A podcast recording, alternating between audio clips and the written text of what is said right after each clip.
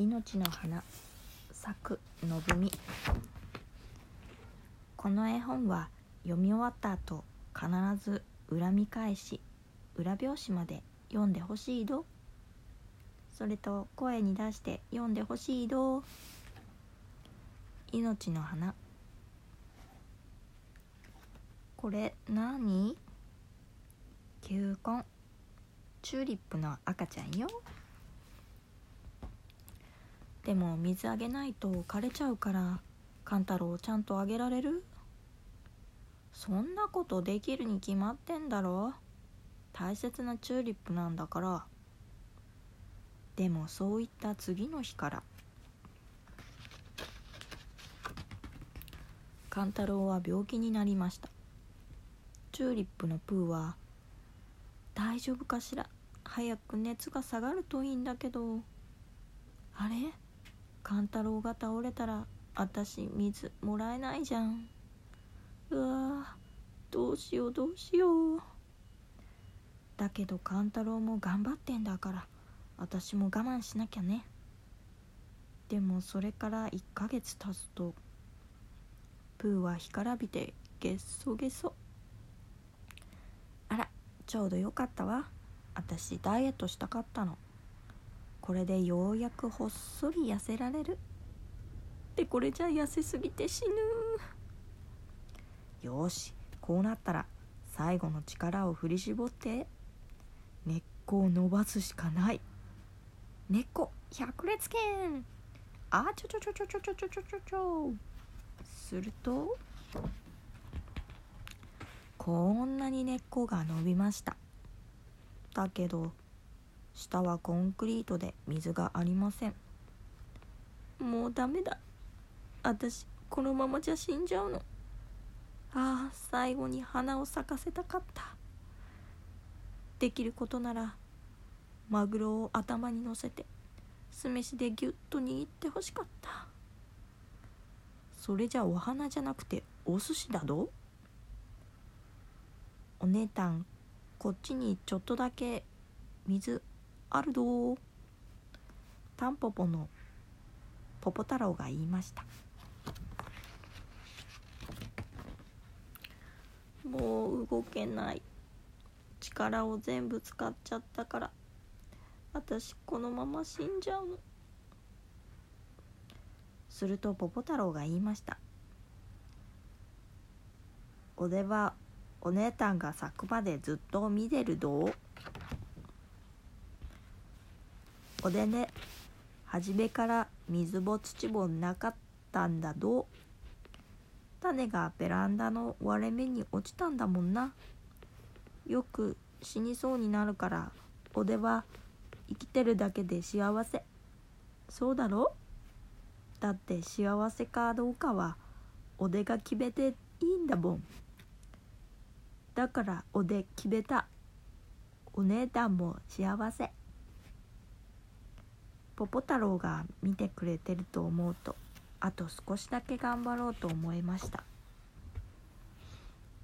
と思ったら風が吹いて植木鉢がバターン。うわーなんでこんな目に遭うの？これじゃブサイクな。ポポ太郎が見てたくらいじゃ頑張れないよ。お姉たんブサイクってひどい。おまけに太陽の光も当たらない場所です。もうダメ。ひっくり返っちゃってるもん。美人のプーはカッピカピのプーになりました。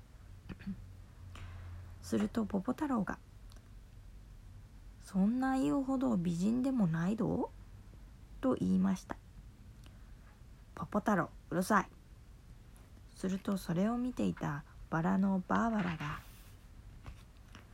あらあらかわいそうな花。私には水も太陽の光もあるのよ。あなたはクズだからもらえない。あはは。誰にも気づかれないまま。消えちゃえばいいんじゃない？あなたはいらない花なんだから。プーはそれを聞くと太陽の光があるところまで伸びて意地でも咲いてやろうと思いました。私だって咲いてみたい。綺麗だって言われたい。頑張ってるのに。気づいてほしい。だってまだ生きてるんだもん。私だって一生に一度でもいいから。自分が主役になる瞬間が欲しいよ。欲しい欲しい欲しい。いらない花なんかじゃない。根っこが伸びて茎が伸びて。なんだあれ気持ち悪い。くるっくどうせすぐに枯れるでしょう。ぐるっぐるスポポー。と笑われました。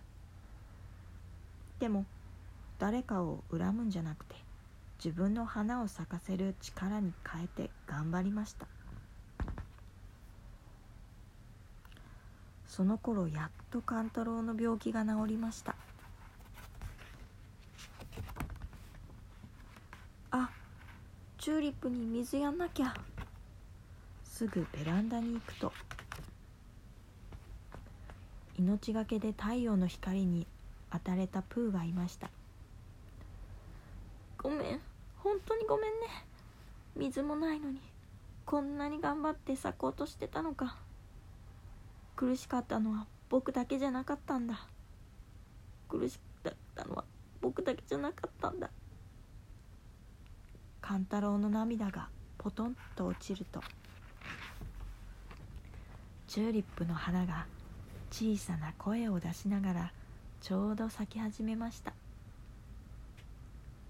今咲けたから。あれ？なんか聞こえる。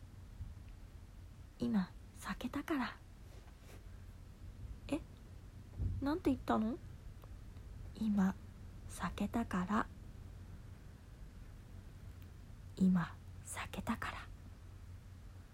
今咲けたから。今咲けたから。全てがこれでよかった。あの時根っこを伸ばせてよかった。あの時風で倒れてよかった。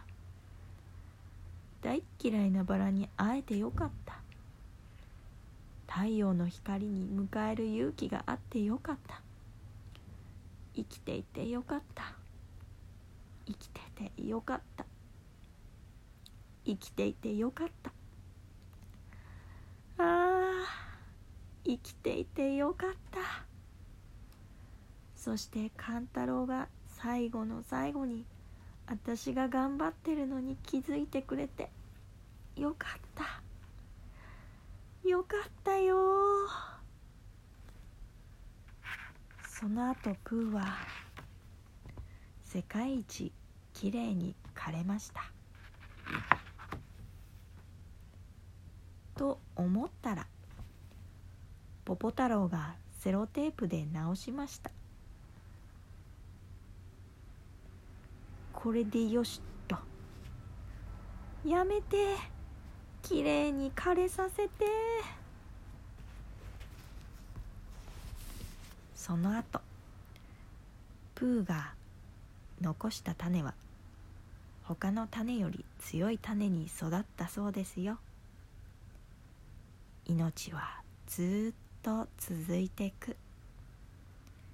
お姉たん。